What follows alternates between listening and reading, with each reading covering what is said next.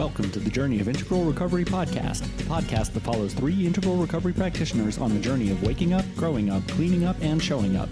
Join us and our trailblazing guests as we apply the principles of integral recovery, daily practice, and the AQAL Map to transcend limitations, accelerate growth, and heal ourselves and hopefully the world. And now here are John Dupuy, Dr. Bob Weathers, and I'm Doug Prater with the Journey of Integral Recovery podcast, episode 14 Integral Recovery in the We Space Plural Recovery and the Art of Healing Relationships with Colleen Kelly. Hi, everybody. Welcome back. This is the Journey of Integral Recovery podcast. Very happy to have you here. John Dupuy is with us today, founder of Integral Recovery. Doug Prater, um, very talented in many ways, a, a really important contributor to our conversation. I'm Bob Weathers. Very happy to have you with us. And we have a guest with us today, Colleen Kelly. Welcome, Colleen. Colleen Kelly. We'll be introducing Colleen in just a moment, but I want to introduce and set up our conversation. In previous uh, podcasts, we've discussed the AQAL model of uh, uh, integral theory based on Ken, Ken Wilber's work. John, you've elaborated on that, and uh, recommend highly John's book on integral recovery as, as the Bible in the field for this. And I, John, you addressed in that book. I actually reviewed it again this last week. This section. We just said uh, so. In the context of integral recovery and the four quadrants, uh, um, there's there's a lot of focus in the uh, recovery field on the upper right hand quadrant, looking at the the biology of addiction. In fact, that's been a lot of the focus of my work, looking at addiction in the brain and uh, helping people to deal with the upper left hand quadrant, which is the interiority around shame and uh, cultural stigma. Our previous podcast addressed forgiveness, and I, a lot of my work around self forgiveness is placing it in the context of looking at uh, having a good understanding of the science of addiction can actually help us deal with our interior states such as shame and move through them uh, towards successful recovery. Uh, there's also uh, much of the focus on the national international stages in the lower right hand quadrant, which is looking at the social, systemic, economic, and other factors that certainly feed and affect uh, uh, addiction on a societal level, filtering right down to the individual. But what we're focusing on today is the lower left hand quadrant, which is really the dimension of the collective uh, uh, interior, or to put it in English, it, it, would be working on the relational domain, working on the relational domain. And Colleen, this is your expertise. We're really grateful to have you here with us. Colleen is a marriage and family therapist who uh, works uh, a great deal each week. I can vouch for this. Colleen is my life partner. And and uh, we we share notes each week. She works uh, in several different clinical settings and a good bit of her work is working with couples and families in and around additions of uh, issues of addiction. And so I think she's uniquely qualified uh, to address the lower left hand quadrant. And we've mentioned it here before, and I'll mention it again right now. Colleen Wright and I are right now uh, it, right in the middle of uh, completing a two book series, a two volume series that we're calling Plural Recovery. It's really lower left hand quadrant focused work. The first uh, uh, book is uh, uh, focusing on issues of shame and stigma. Shame is an interpersonal phenomenon. And as I mentioned earlier, bringing in the upper right hand quadrant to inform that, talking about addiction in the brain. But how do you inform not only the addict in recovery, but his or her loved ones? About uh, about what's going on with addiction and what early recovery looks like. So that's the first volume. The second volume will be focusing on uh, among other things, rupture, uh, ruptures in relationships that follow on addiction and how to go about repairing those ruptures. And so, with that as kind of a, a backdrop, I want to introduce Colleen. We have a, a, few questions that we'll work through. I'll be in dialogue with her along with you, John, and Doug, and uh, really invite everybody's attention for the next bit of time, okay? So, Colleen, first of all, if I can just ask you, why, why address uh, relationships in recovery to begin with? Any thoughts about that? Uh, yeah, I, I think that, you know, anybody who works in the field of recovery knows that generally speaking, most people, maybe, maybe if not all people who come in uh, addressing their addiction and getting into recovery, they're going to have difficulties in their close relationship. And, um, and so we, we find that they come in with difficulties and it's kind of hard to know unless you sort of do an assessment and get a little bit of their background, whether this was kind of a, a, a pre-morbid issue, like there were maybe mental health issues, maybe there was difficulties in their upbringing, maybe there was trauma in their life, and that those factors can actually lead them towards addiction or make them susceptible to addiction. But then you also have when they got addicted, like what time of their life they got addicted. It was early on, and they weren't able to establish a lot of healthy, robust relationships. They don't even know what that looks mm-hmm. like. Um, so you have kind of what did they look like before they became addicted? When did they become addicted? And generally speaking, you're going to be dealing with relationship issues in the certainly in the early stages of recovery. Um, and then I think there's a real maybe a reason to work on your your relationships long term when you are in recovery. Um, there's just so much research out there that talks about what a healthy relationship can contribute to mm. one's well-being, and um, I'd be happy to talk about that a little bit. Yeah. I don't know if that would be of interest. No, that would be a, a big interest. Yeah, yeah. So let me say a word about that, sure. and, and, I want to invite you others as, uh, to discuss this as well. I'm aware that, in fact, it's come up in our, our Journey of Integral Recovery uh, Facebook uh, posts in the last couple of weeks. Is that there's a lot of focus, and understandably, on individual accountability for my recovery, for our recovery, and so there's a lot of focus on uh, well, in our conversations on everything from building a, a, strong, resilient body in terms of really attending to, to our physical health, um, as well as reading good literature and cultivating our minds, working on our shadow through interior practice. We just, in our last session, talked about forgiveness practice that can be done completely alone. Um, and all the spiritual practices that, that we discuss, including uh, working with uh, iAwake technology to really enhance and deepen meditation practice and so on. Almost all of that discussion is on an individual level. That would be more upper left hand and maybe upper right hand quadrant issues. And so when we drop down in the lower, uh, the lower, the lower quadrants, the collective or plural uh, quadrants, there may be less literature on that. And yet, I think what Colleen is saying is that that uh, our relational context may be as instrumental to our recovery as our commitment to our individual work. And in the spirit of integral recovery, they're, neither one is dispensable, that they're both yeah. additive and necessary. Uh, any comments from you, John or Doug, along those lines before we uh, dive a little bit deeper? Well, I was just, you know, thinking about this. When I started this program um, some years ago called Passages to Recovery, and it was a wilderness program for adults who were suffering from alcoholism addiction. And it, it, it, kind of became my ballywick that I would do the family workshops at the end. So I did like two years of this, like three and a half, four days of family workshop every week, putting these damaged and beautiful, and sometimes not so beautiful, but oftentimes beautiful families back together and just going through that, you know, and it was just it was just riveting and, and devastating. And I, I, thought my, you know, my, my job was a chief crier, you know, I would just weep sometimes at the stuff that would go on. Yeah. like far from being, you know, the Freudian therapist, man, I was just, my heart was open. And at that time I didn't have, I, didn't, I don't think I meditated back then. It was really hard to deal with that. I mean, it was glorious and healing too, but it was so devastatingly painful.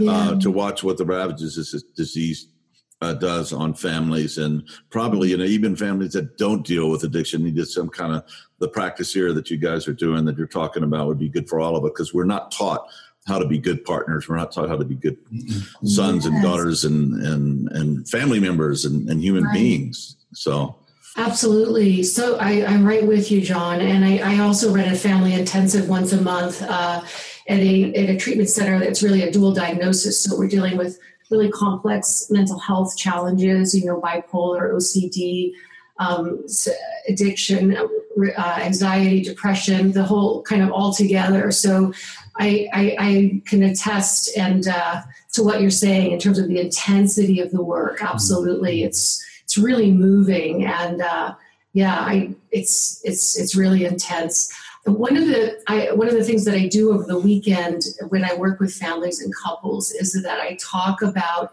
relationship and give them some foundation because really we know so much more now mm-hmm. about relationship than we did 10 20 50 years ago. And the field has really grown and there's this whole area called attachment theory that's got a lot of great research behind it And I just want to touch on a little bit, just to give you a flavor of kind of what's happening out there in terms of looking at adult relationships across lifetime. Mm-hmm. So let's just take. Uh, let's take the biggest, probably the biggest study that's ever been done, um, and it, it, was done out of Harvard, and this spans several decades. Um, where they looked at it. Actually, there was a book written about it called Triumphs of Experience The Men of the Harvard Grant Study. And this spanned many decades. And one of the main conclusions of the study was that the warmth of our relationships across life have the greatest impact on life satisfaction. So that's pretty powerful when you think about it. And, and, and let me just take a little bit more sort of more general research because that was for ma- on males. But there's um, there's a psychologist out of um, University of Utah by the name of uh, Bert Uchino, and he's um, been looking at adult relationships and the impact of good relationship health on one's general health, not just yeah. emotional but physical. Um, and he says that um, the, a good relationship is the best recipe for good health and the most powerful antidote to aging. Hmm. So forget those spas, work on your relationship, right? but I mean, that's what research is saying, believe it or not. Kind of crazy, but it's the it's the um, it's not crazy at all. You know, he looks at he looks at uh, a couple decades of research with thousands of subjects shows that the quality of our social support predicts general mortality, as well as mortality against specific disorders like heart disease. And in terms of mental health, close relationship, or, or I should say, quality relationship, is the biggest predictor of happiness. Mm-hmm. So if if you look at that, I mean, this is really what the research is saying out there, and how it can be so life giving. You know, so much, so, such a big contributing factor to one's you know stability one's mental health yeah. and so in that respect if you think about what you go through in addiction and then you also think about the impact that has on your loved ones. And i'm sure john you can attest to this that you probably had loved ones sometimes coming in as traumatized as the person who's recovering. Absolutely yeah. yeah. So, so I think that's what we're really aiming to do with plural, plural recovery is really look at the we, not just the addict, not just the person who sh- quote should be an Al-Anon or whatever. You know, I, mean, I feel like that's kind of a pejorative way of addressing someone's struggles, but you know, whatever they need to do to, for their work, both individually, like you guys are saying, in terms of you know a, a, a um, you know uh, integral recovery as a whole, like looking at the whole, I'm, I'm so, you know, um, in, in favor of that, but also to realize that in looking at the whole, we can't neglect this relationship piece. And it's really, it's really foundational because we also see that a lot of the reasons for relapse comes from relationship distress. Yeah. Right. And and if, if, relationships are so essential to to lifespan and happiness and health and staying sober, as in you know the case of this what we're talking about here, then it's something you really got to work on. You got to cultivate it and not just yeah. expect dumb luck, you know. And for years, I was just traveling, traveling, traveling all over the world, and I had great friends, and I'd leave them behind. At a certain point, I don't know, like I approached forty or something, and I was like, "Wait a second, what the hell's the matter with me? I don't get stay in touch with anybody." You know, I just keep rolling on. You know, and the one thing, new thing you never get is a, a old friend.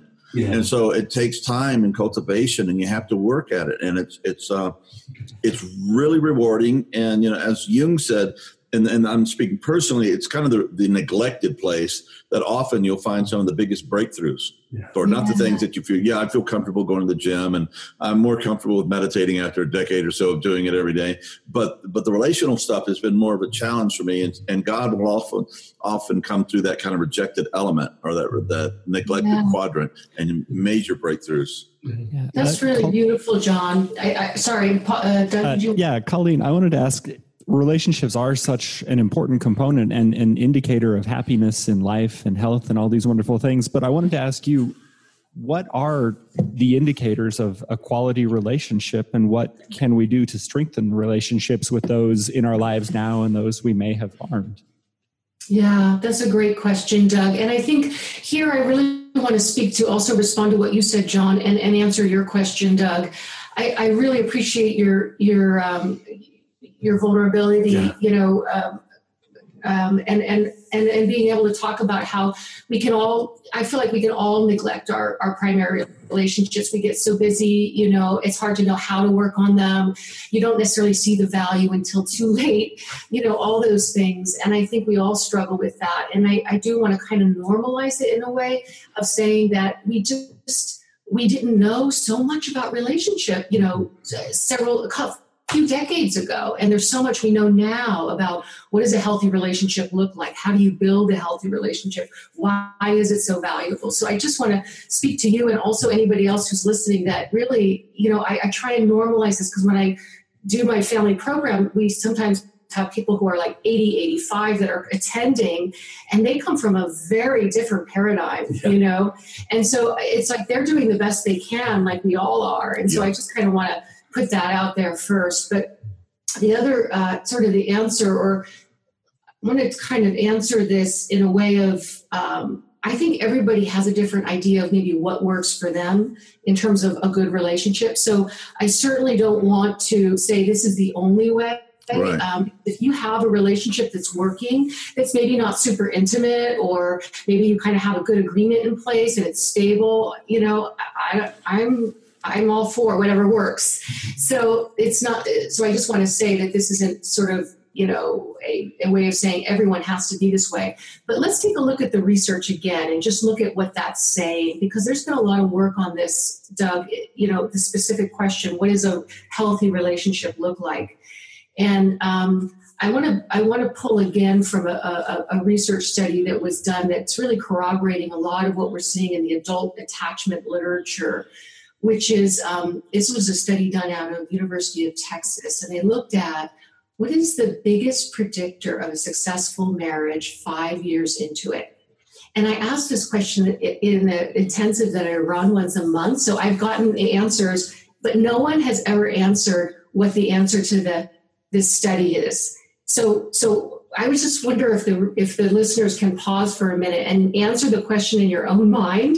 What is the biggest predictor of a successful marriage five years into it? What what do you think is? And Bob, you can't answer because oh. you know that you know the answer to the question. But I don't know if anybody has any thoughts on that or. Wow, it brings up all kinds of things. Um, yeah, I would say respect mm. would be big you know, because I did a workshop one time and the guy said he could go up, talk to a couple, and within uh, two minutes he knew it wasn't going to work because they just despised each other. And, and, that's maybe not the clinical word that he used. I can't re- remember contempt it, but he said contempt. contempt. Thank you. Yeah. yeah. If, yeah. Hold each other in contempt. Forget about it. You know, find yeah. somebody you don't and just stop torturing each other and, and get on with your lives. Yeah. So he was pretty so I would say the yeah. opposite of that, you know, mutual respect is is is a big yes. thing. Yeah, John, I, I would I would respect. tend to agree with you. Yeah, there that uh, trust and mutual respect are tremendously important, and those things kind of go hand in hand. And those are also two of the domains that could be most profoundly damaged by addiction. Yes. Yeah. Good right. point. Good point. I love that, Doug. Thank you. Yeah, trust and mutual respect. Absolutely. That's something that gets eroded over time when someone's really struggling with an addiction. Yeah. And in the context of a relationship, that's that's really so primary. And if you don't have that, what do you have? So so let me back up to kind of what the and I think that's so good what you're both saying. I really am in full agreement. What I often the answers that I often get are communication. Um, sometimes I get you know, um, uh, laughter, um, being able to enjoy things together, sex. I mean, there's, I get, I, have gotten so many different answers, but really, the, the what the research bears out is the biggest predictor of a success, successful marriage, and this actually ties into what you both said, is emotional responsiveness. Wow. Emotional responsiveness. So let's just kind of unpack that a little and think about what does that mean? Because it sounds a little abstract. Like, well, what does that look like? what does that mean? Emotional responsiveness. Really, underneath most fights, the, the, the questions that are lingering underneath most fights is Are you there for me? Can I count on you? Mm. Do I matter to you? And am I valued by you? And if you think of like the valued and do I matter, you're not going to have respect for somebody if you feel like you don't really matter to them, right? Or you feel like you can't trust them. I, I think that that's going to really undermine. But if you really, if you, if the answer is yes to these questions, you can have those difficult conversations about what happened in this latest relapse, or um, you know, issues around the in-laws, or sex, or money, or whatever the hot topic of the day is. Really, it's kind of like this foundation underlying. You know, you can count on the other person. You know, they're there for you. There's this kind of emotional responsiveness that signals to the other person you matter to me. I care about you. And, and we transmit that in thousands of ways, a lot of times nonverbal. Like when I work with a couple and a family, I get so much information from their nonverbals. I actually work more off the nonverbals than I do off the content because the content is like, you know, that changes from day to day, but those nonverbals are really signaling something really primary that's going on that's not being addressed. Let me say one thing. First of all, this is not the only, this is not the one shot you have being on this program. I think we'll have to do a part two and three and four. So don't feel pressured to get through all the material that you mm. came with because this is very rich Uh, right now. And so we'll just just relax and, and we'll flow into it. Also, I would say just not only your primary relationship, but also all your relationships with your, yes. you know, your son, your father, your friends, everything would that would translate as also, right? Absolutely. So true, John. I, I, I thanks for that uh, highlighting that because I, I do think it's so valuable. You, you, you can have really a robust relationship life without having a significant other. You know, that's, that's possible and many people do.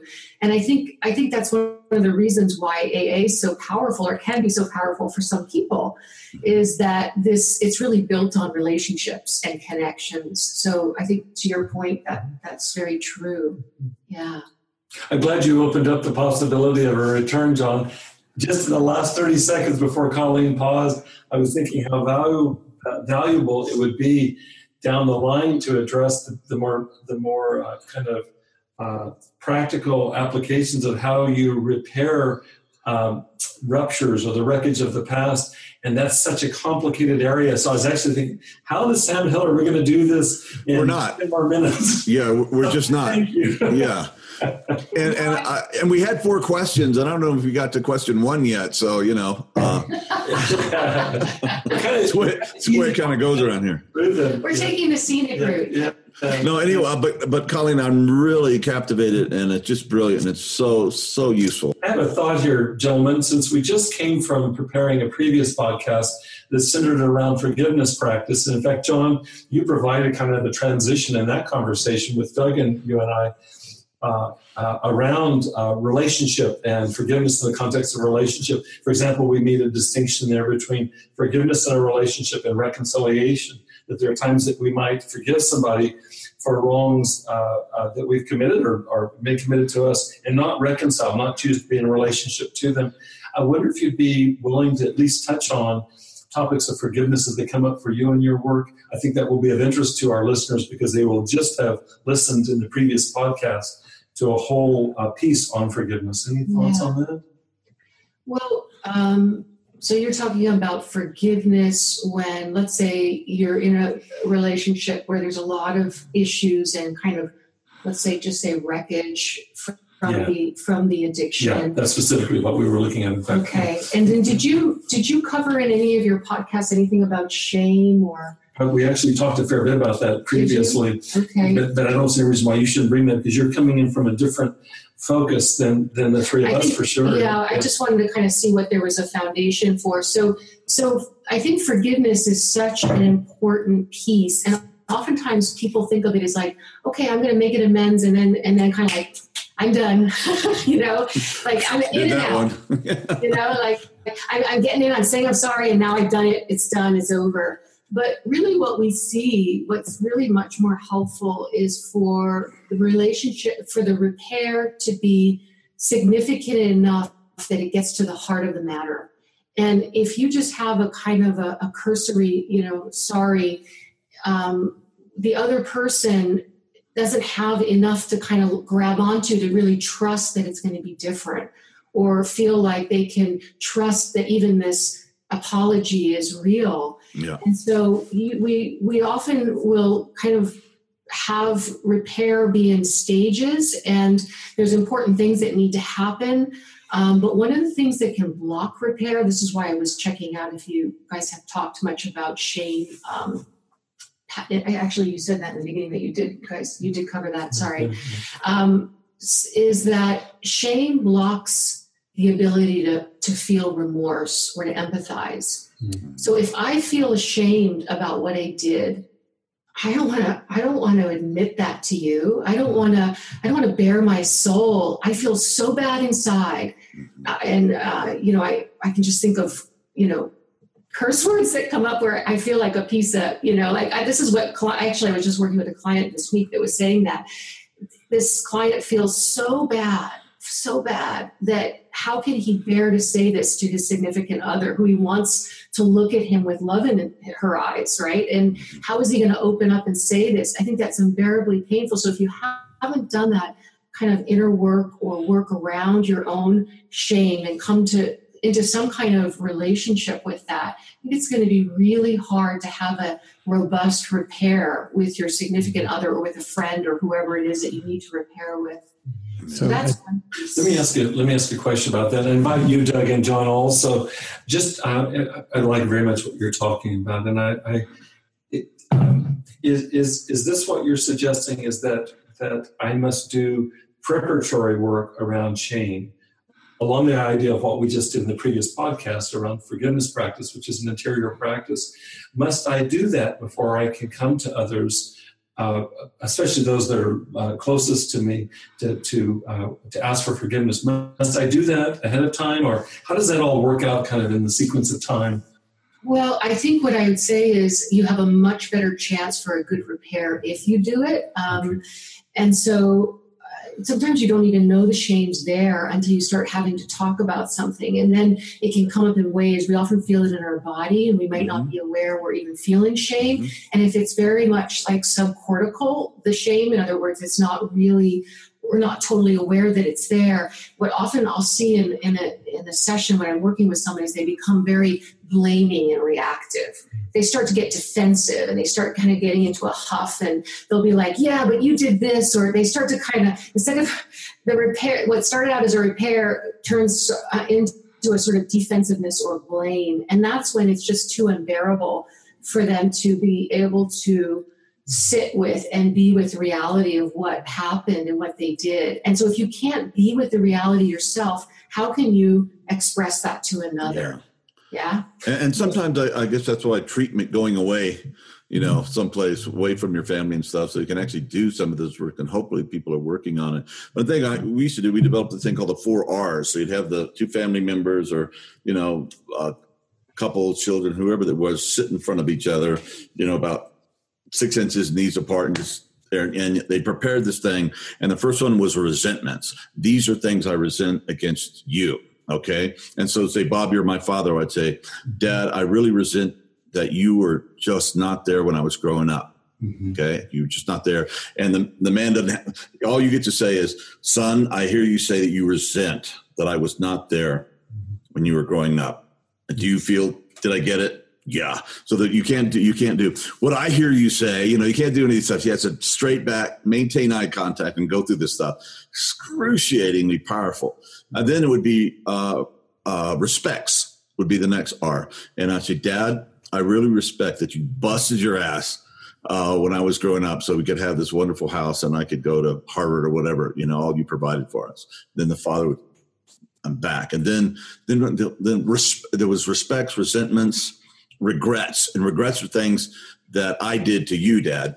And Dad, I really regret that I was such an insufferable dickhead, uh, you know, during high school towards you, you know. And Dad would say, uh, "Son, I hear you say you regret that you were such an insufferable dickhead when you were in high school, you know." And then the last part is requests. And Dad, I, in the future going forth, I, I really request, it's not a demand, but I request that we spend more time together because I miss you and the dad would, you know, at that point, everybody in the room's losing their stuff, right? it's like, and and then the families get to reflect back on the other families because they all have, you know, we're not alone in this. We have similar issues and everything. So that was one way that we that we worked with, uh, uh, you know, just as kind of a clinical thing that we developed over the years that was very powerful. Do you have any thoughts about that? Any responses to that? Yeah, well, I, I mean, I think it's it's it sounds like it, I, I do understand how the power of that kind of work. We have a list work as well in our our intensive too. Yeah, that we do and we kind of back it up with actually family work and family sessions after that because there's i think that when you open that kind of stuff up there's so much there right john which you, which attest to the power of yeah. those kind of experiences yeah. there's so much there and sometimes the family needs some support and some help or the couple in kind of understanding unpacking that and that their old strategies for relating are maybe getting outmoded and they need a lot of help kind of finding new ways to connect and be like ongoing practices. Like what i'm talking about can be a very powerful state experience. It clears a lot of stuff up. It's huge opening. It's like finding god in your father or your son or something like that. Yeah. but then if you don't have you know exactly. work to do afterwards it just a, a, a nice memory like god yes. I wish we could still talk like that so. yeah absolutely john i really agree with you yeah. it comes back to the emotional responsiveness that you were talking about earlier this this kind of work the the four r's and working with it and the therapeutic work that you're doing requires a deep willingness to be vulnerable. And yeah. it's hard to get there unless you have this foundation of knowing that i matter and knowing that i'm safe to express these things. Right. Yeah. Yeah that's great doug. I really appreciate how you're um, organizing them, this material and really getting it, I think you you really understand why that emotional responsiveness is so key and such a kind of like if you don't have that, you know, it's very hard to work through sort of complex difficulties and issues together. And, and Colleen, as just kind of a, a, a you know a, a, big generalization, do you find that it's, it's harder for males? generally to do the kind of learning to be vulnerable like that because we're taught to be invulnerable and tough and get the job done and uh, yeah. yeah. And I'm sorry yeah. you have feelings, but I got to go to work, you know, and, and yeah, I, or, or I got to march off the war, you know. Yeah, absolutely, John. I, I think that's a good point, and I definitely think that's true. I I think that in general, this is a general general statement, sure. but in general, broadly, yeah. are socialized not to express vulnerability because if you express vulnerability what's going to happen you're going to get your ass kicked or you're going to get made fun of right yep. And so you know you're really taught to kind of suck it up. And that's that and so g- males generally have if of course males have the whole bandwidth of feelings the same as females do. But oftentimes those feelings those more tender or vulnerable feelings they end up getting expressed in secondary, what we would call secondary emotions like anger. So if I'm feeling shame or I'm feeling bad about myself, I'm going to strike out because because anger shores me up, makes me feel strong and powerful. Whereas when I feel vulnerable, I feel weak and I feel crappy and I feel like I'm kind of falling apart over here. So I'm gonna I'm gonna shore myself up and I'm gonna I'm gonna tell you what it's all about, or you know what I mean. Like there's a there's a different. So it takes a while sometimes to get underneath the anger to deal with it, look at the anger, but then kind of unpack the anger to see what's underneath there. And what what's so valuable is is what I think a lot of my my clients come to realize is that showing vulnerability is actually a strength and is actually it takes a lot of courage.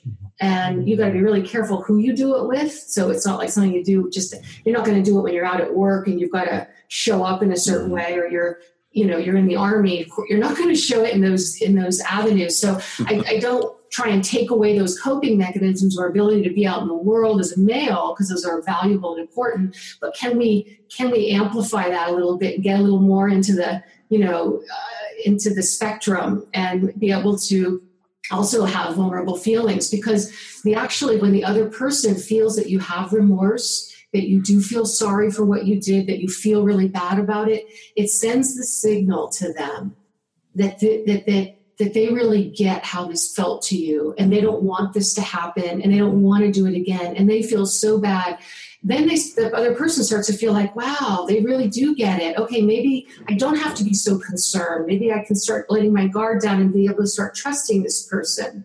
But that takes a vulnerable conversation. And I think when you're in early recovery, you know, owing to PAWS and owing to just trying to kind of biologically keep it together, I think those deeper conversations are sometimes more limited And so Yeah. the early recovery work with a couple or a family will look different than the later recovery work. You know, maybe we should say the masculine and feminine, you know, because we have, you know, we have gay couples too, you know, but there's usually in each relationship, there's one that takes the masculine pole, whether it's men or women or whatever mix thereof, Definitely. that take that. And, you know, one of the annoying things that the masculine tends to do, we, we tend to try to solve problems. So, you know, you come to me and say, you know, God, I'm just really hurting. I feel so, you know, alienated in school. And I just feel like, blah, blah, blah. okay, well, what you really need to do is, uh, God damn it. No, I don't want to hear some solution. I figured all that out myself. What I want, I want to be heard. Okay. I, I just want you to know that you're opening your heart and you can understand what I'm going through. And that's, that's a, that's a hard one for men because we don't want to feel their feelings. And it, it, instead of just yelling or getting angry, we become a problem solvers and we just jump in and it can be really annoying. Yeah, very true. Very true. yeah, therapists have to learn to stop doing that. You know, Yeah. you know, male therapists, masculine therapists, anyway. Well, yeah, and I think it comes, it, it definitely, like you say, John, it, it comes from both sides. I'm actually working with a family right now where the dynamic is the mother carries very much kind of the, she's sort of, you know, out in the world and in high pressure job, and the father's more at home caretaking. So we see, and of course, I work with gay lesbian couples, and so we see all kinds of different uh, permutations, but it, it, I think that in general, our society, and I think also with parents a lot too, tend to, because we see a lot of people in my clinic with failure to launch. So, so teens, adult, or young adults in their late teens, early 20s, even into their 30s that aren't able to, they're struggling out in the world and they need help or support and they're not able to make it. And we often have these families where the parent is uh, very type A or high powered and very successful, and they really want the best for their child, adult child, and they they mean well, um, but they're very much in that kind of how can we make this person successful? How can we help this child to be successful? I'm doing everything I can, and they kind of forget, or it doesn't, or maybe they never learned that emotional responsiveness piece to kind of just be able to be with their um, their their child wherever they're at, you know, and not have to try and jump out of it. I think that's an uncomfortable thing for for all of us to see someone we really care about and love struggle and maybe be in a lot of pain. I think that's a really tough thing to sit with and be with, and it takes a kind of a capacity to be able to do that. And that that can be really hard, mm-hmm. you know. Colleen, And, that part of very your, your work, I was there, both of you guys work as, as working as therapists, is to breed that auxiliary ego sometimes and say, no, you don't need to rescue your son right now. You- he- Yeah. he's going to be able to work this out, but he just needs to know that you really feel and understand what he's going through. And that's just like, oh God, that's hard when you spend a lifetime doing something totally different. You know, to, to learn those lessons. It takes time, you know, it takes practice. Doug, you were going to make a comment? Yeah, uh, what you were just talking about speaks very deeply to me too, because I was one of those who had sort of a failure to launch for a while. I was very much struggling with my addiction at the time, uh, while my father very much wanted me to go out and, and succeed. And it occurs to me as you're speaking, and this this thought has occurred to me before, but came in very clearly as you were just discussing that that there is probably a lot of self blame in that too, and a lot of uh, anger directed inward and what could I have done differently and how is this my fault? And seeing that, I empathize and understand it in a very different way, which I appreciate very much getting from you. So thank you. Yeah, thank, thanks for sharing that, Doug. It's really, uh, really meaningful to me because one of the things that's been that I've really um, kind of rallied around in my this intensive that I that I run at this clinic is time and time again the family members would come in. There's like a fever pitch of anxiety leading up to this weekend for both the clients and also the family members, and there's just so much tension. And oftentimes what gets missed is the family members come in and they i have this little sheet where they kind of write out what is your what is that negative pattern you get stuck in with your loved one and at the very end of the sheet it says what is your biggest fear and i have a bunch of like things to choose from or they can put their own thing in there and one of the things that i have in there is that i failed as a parent Yeah. that I failed as a spouse, that I failed. And that is really so um, deep in there and such a and they'll they'll just weep. When we, we talk about this about how they're just so afraid that they have failed and or that and they're also afraid that they're going to get blamed and called out. And i let them know that's not the that's not the uh, the, the objective of the weekend at all. It's really to understand that you're struggling you know? So and i think it's just that you're able to have a deep kind of um, understanding of of their pain as well and maybe how that pain got showed up in misguided ways you know trying to fix it or or, or forcing forcing something maybe on you i, I don't know but um, but that you're able to really empathize with god. They are really they really were trying and maybe they're really feeling bad themselves like they failed. Uh, i think that's such a powerful insight yeah. You know, and, each child is so individual. We're so bloody complex, you know. So we just had one size fits all. This is how you raise a healthy child. Obviously, there has to be certain things. Yeah, you don't abuse them, you give them love, support, everything, but different. Some kids need to be pushed, some kids need to be reeled in, some kids need to be held, some need to be let go. And it's like, man, the brother's doing so well. We did everything just the same. And this kid, you know, he's he's in drug rehab for the third time, and he flunked out of ninth grade. You know, so mm-hmm. so each, each there's just so much complexity here, and as a therapist, we don't know.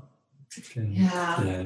This is so rich, John. You talk about the complexity of the human condition, and relationships are uh, exponentially more complex than even working with an individual. I suggest that we wind down this discussion. It's midstream, we're not nearly completed. I don't think I think we just put our toes in the in the moist sand on one side of the, the river here. So I think we have a lot of uh, a lot lot to go crossing this, I, this uh, body of water. pieces that Colleen uh, was prepared to discuss, and we might do this in a future discussion, would be to look at how all what we've been talking about in terms of uh, recovering in the context of relationships, how that might inform meditation practice, how that, that might inform shadow work, and so on. There's all kinds of applications, much less more specifics about actual repair work itself that we can revisit.